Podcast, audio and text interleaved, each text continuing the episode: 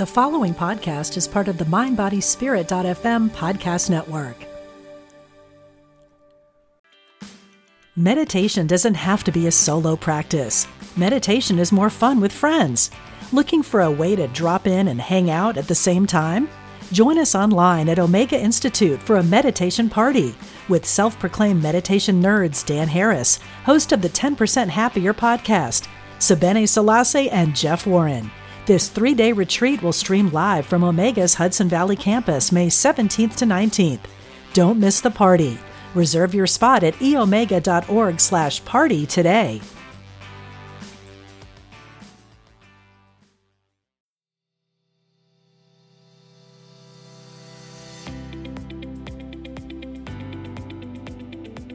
Change is the one constant in life. It is inevitable, and it will happen to all of us at one time or another. Whether we like it or not, people and circumstances will change. We will get sick, loved ones will die, jobs will be lost, couples will grow apart, and children will move out.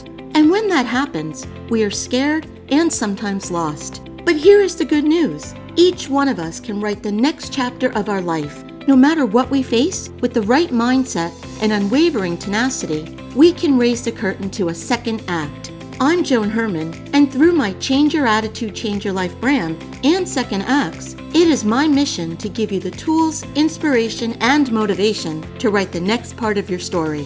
And what a story it will be.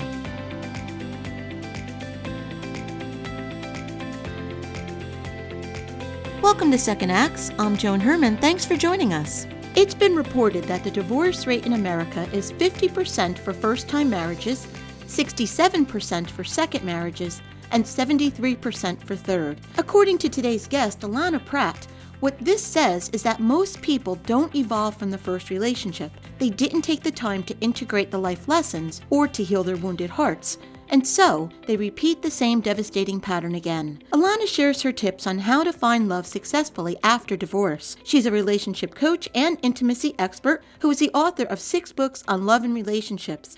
Welcome, Alana. Thank you so much for joining us. Oh, Joan, thank you for having me. And those numbers are absolutely accurate. And yet I've also heard with COVID, there was a spike, another additional thirty-four percent, so fifty plus thirty-four, like a huge, almost eighty percent uh, rise in the divorce rate when people were forced to feel and face what they didn't want to face or feel um, when they were really forced to. So I'm here to support people in having those tough conversations, keeping their heart open for those tough conversations, because it doesn't necessarily mean divorce if you have to face that elephant in the living room. Sometimes the very worst can bring out the very best in us if we slow down, sit in the fire, and share our truth with our beloved. The statistics that I mentioned and that you just added to, you know, yeah. They're really alarming. And I'm a divorced woman as, as well. So I have studied a lot of this, and, and I do hopefully know more than I did when my marriage broke mm. up. But what do you believe are the biggest mistakes people make after divorce? Mm. Well, the biggest mistakes people make after divorce is rushing back into a relationship to try to soothe that emptiness inside rather than do the opposite. Turn towards the pain. Turn towards the wounded part inside of us and learn the lessons that were presented by that relationship that didn't work out. And that takes, well, it takes bravery. It takes humility. It often takes support, like a coach like me or a therapist or a pastor or a priest, somebody that doesn't judge, somebody that can ask those intense questions and teach us to take one hundred percent responsibility for our life, but not to judge ourselves, criticize ourselves, reject ourselves or our partner, because that just keeps the cycle going. Everyone's doing their best, and including ourselves. And when we can have compassion and curiosity rather than judgment and denial, we really start to evolve. Do men or women tend to jump back into the fire more quickly? I coach both men and women, single and couples. And in my practice, the people that are attracted to me, it's pretty equal that both men and women jump back in too soon into relationships. The reason is is stereotypically a little different. Most of the time, the men want to be appreciated and they want touch. And a lot of times the women, and this is a generalization, they want that safety, that someone to exhale into. Um, and so the the reasons might be slightly different, but the main um, core reason is the same, that no one has really taught us how to sit in our own discomfort. No one's really taught us how to navigate intense emotions and integrate them, heal them, process them back to that place of calm, peace, centeredness, from which we make great choices, from which we can hear our intuition. And I I have had two divorces. I didn't do the work after my first divorce, and I just wanted someone on the outside to make everything on the inside feel better. Do you think, um, as you and I both being divorced women, do you think that the opportunities that are available to women today, being in the workforce, being more educated, moving up the ladder, do you think that plays a role in the increasing divorce rates? Yes, absolutely, because in the quote-unquote olden days, a man was a plan. But now that we can absolutely fend for ourselves and create magnificent wealth, it gives us choice. We don't have to, out of desperation, be with somebody because we can't make it on our own. So that's positive.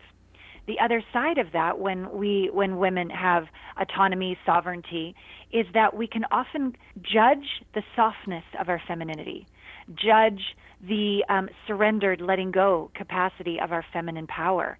And we actually become, I believe, too masculine, too driven. I can do it myself.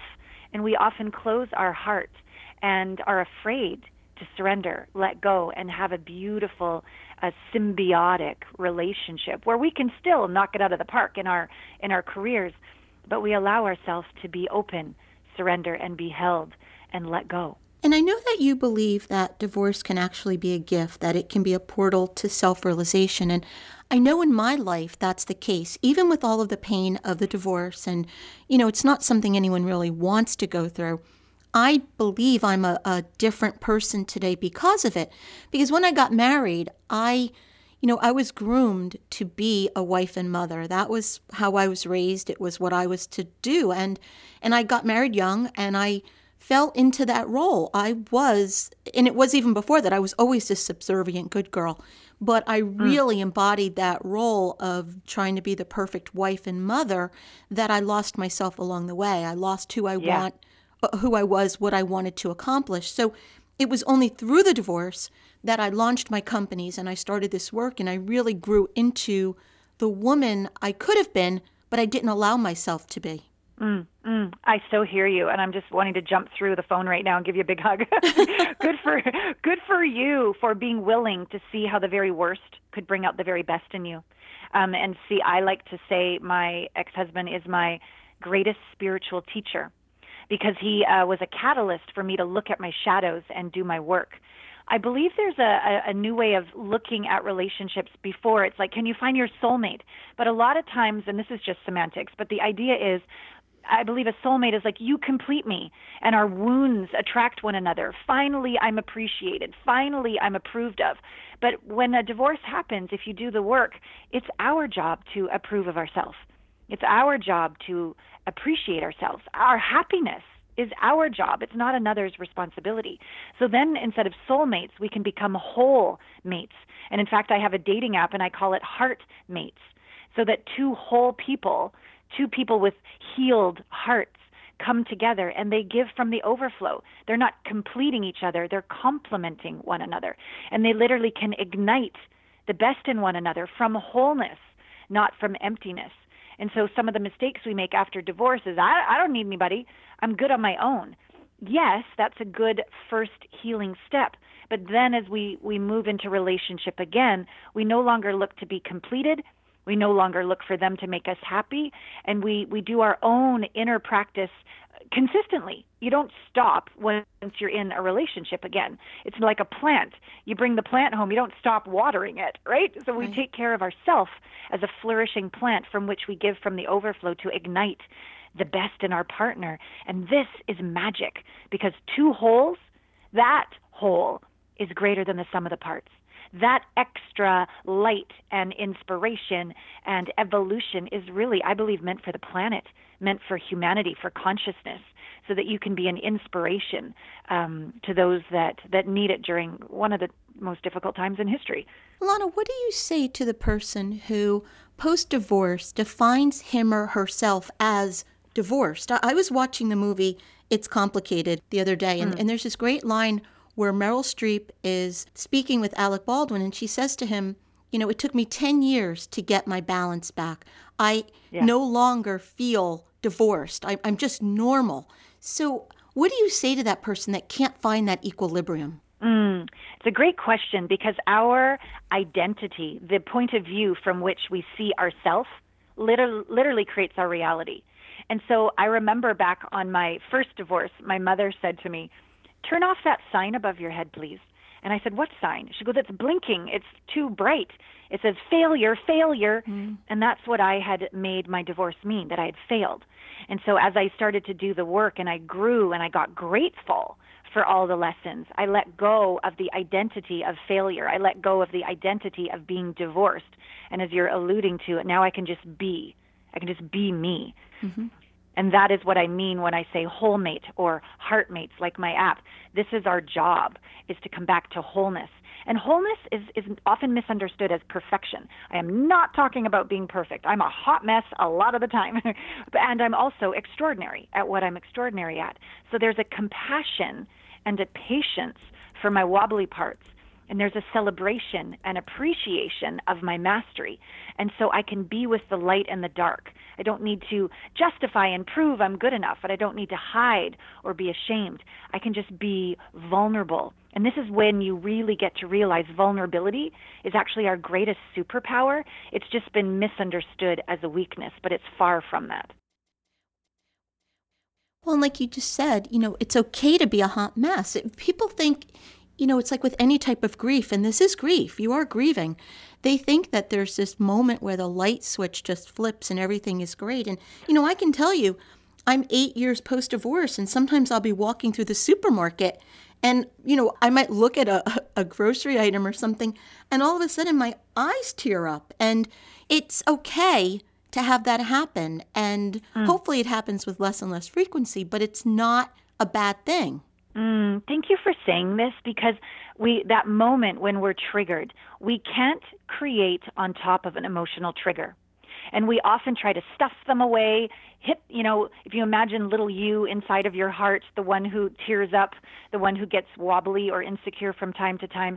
The old me used to have that emotion arise, and then I would push it down, as if I was hitting little you with a two by four and shoving her in the closet, saying, don't let anybody know. But now it's different. I, I learned that we can't create or destroy energy. We can transform it, though. We can be alchemists. And so when that emotion arises in the grocery store, when you see an item that reminds you of a of a time with your with your ex, go towards that. Breathe into it. Lean in. Because if we can stay present with that energy and not judge it, not fix it, and literally have the energy of, I will sit with you, little wobbly, sad part, for eternity, if that's how long you need. I got you. I love you. There's nothing wrong with you. I'm here. I acknowledge you. I validate you. If you can be that compassionate way with yourself, that energy begins to transform into the wisdom that the lesson learned. And so we're no longer trying to operate on top. I call it like sprinkles on top of the ice cream cone of crap. We don't try to pu- push away this anymore. We literally begin to embody and integrate these lessons into a new baseline, a new zero point where that, that trigger no longer triggers us. And that's when we know we've done the work, um, when we can stay present. We still might feel an emotion, but we can stay present, heart open with ourselves. And then we can give that gift to our partner and stay present with them. It's always about becoming the one, to find the one or awaken the one we're with. So we've been talking about divorce. When when I opened, you spoke about the pandemic and these new statistics of what's going on within relationships due to all of this uh, quarantining and being trapped together in the home. And yeah. using the word trapped, I mean, maybe I should find a better word, but but being together in the home. So yeah. let's look at this dynamic from two different angles. The first one being, what is this doing to relationships that are already in trouble? Um, what is it bringing to light? And then the second point, is there something we can do to salvage those relationships so they don't end up in divorce? Yeah, great questions. The ones that were never really meant to be, or they'd completed their sacred contract a long time ago, but they, they just didn't want to deal with it. The gift of being, quote unquote, trapped is that you can't run away anymore. You can't just get on Facebook. You can't just leave on a business trip. Like, you've got to face it. And the good news is you can learn to consciously uncouple. You don't have to blame each other in order to leave. You don't have to have an affair in order to leave. You can literally sit down in gratitude and say, thank you for everything I've learned. Thank you for what you've shown me. And and say, and my truth is I'm complete. And you can be grateful. I'm better with this because of you. I've grown here because of you. And these people that I've been coaching, these couples, we've gotten to a place, and, and it's taken a few months, and there's been a lot of um, intensity, and they didn't really want to stop blaming each other, and they didn't really want to take full responsibility for their life, and they didn't want to stop criticizing themselves. Like, there was a lot of steps we went through, but we've come to a place where they are okay, that, that, that the ten-year marriage is complete.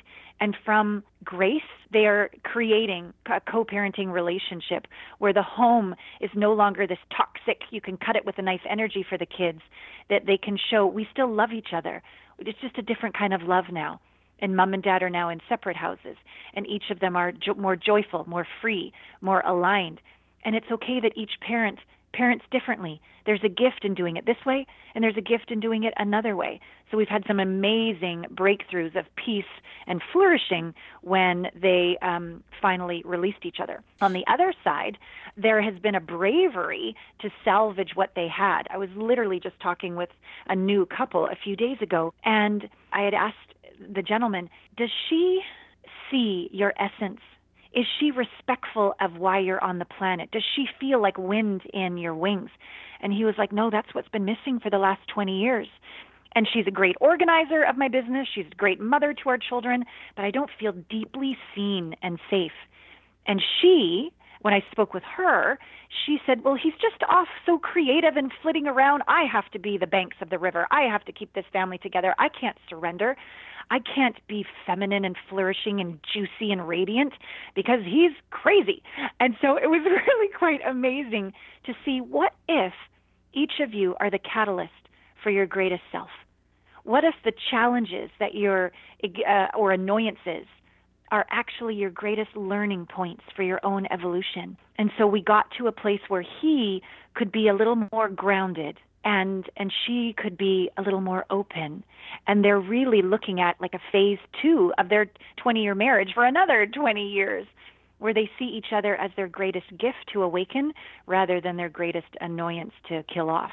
And I think working with someone like you really can make all the difference in the world, because listening to you, I think that if we had gone to an outside person who could see it with a new set of eyes, a new pair of eyes, and, and you know, lead us through some exercises, I, I think the relationship could have been salvaged. It's just we couldn't do it on our own, and we couldn't see it on our own.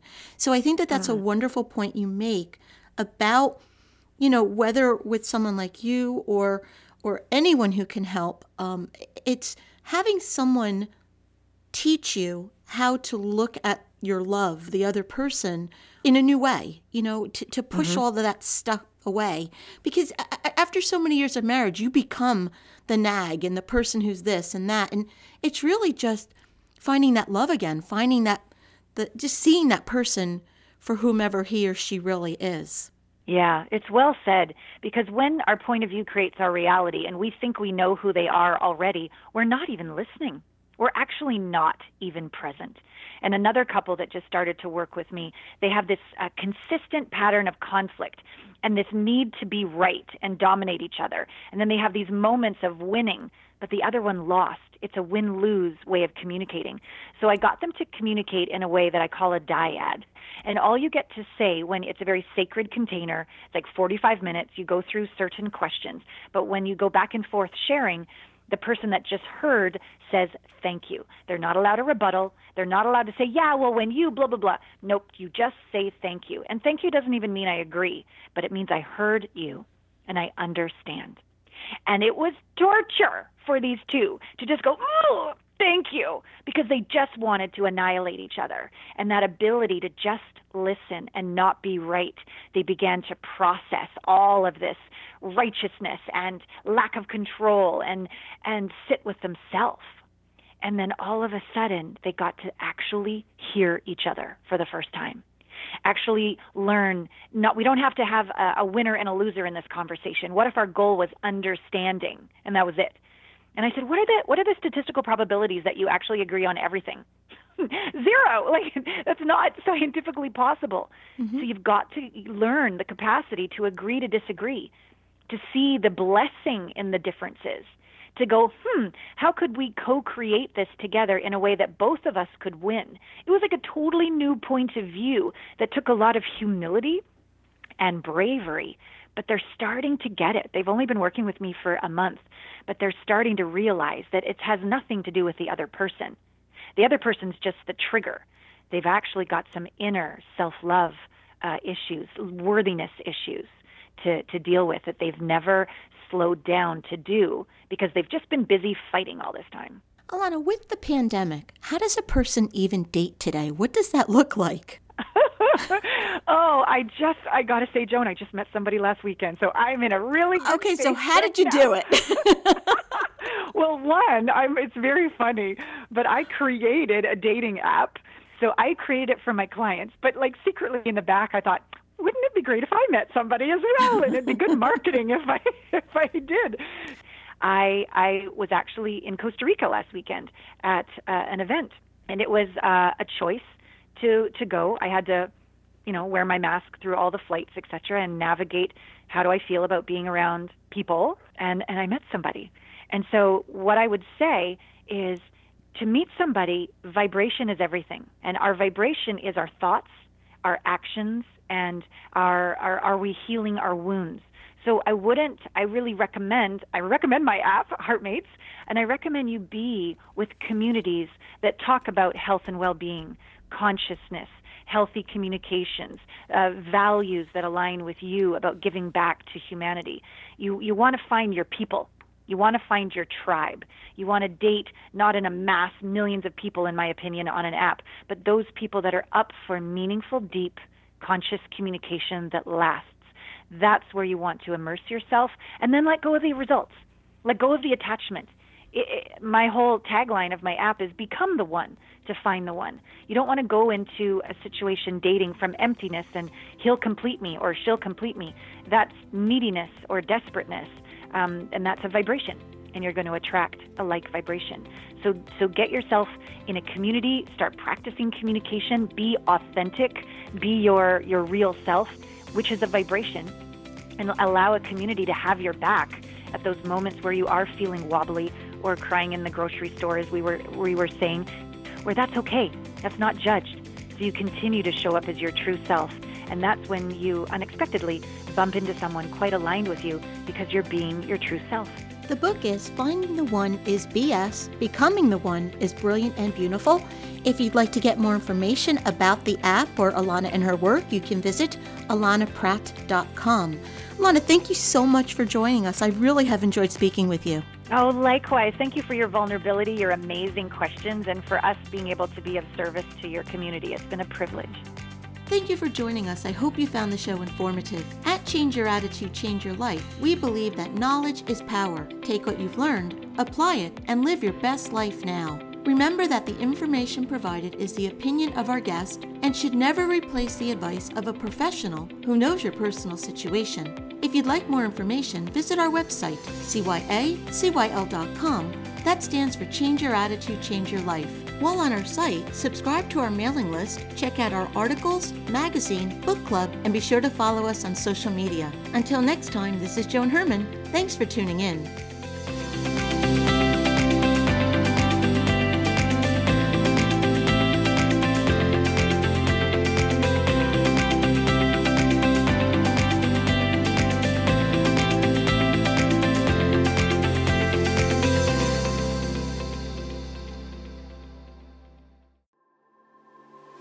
What is it you really want in life, no matter what you've been through? you can still achieve it.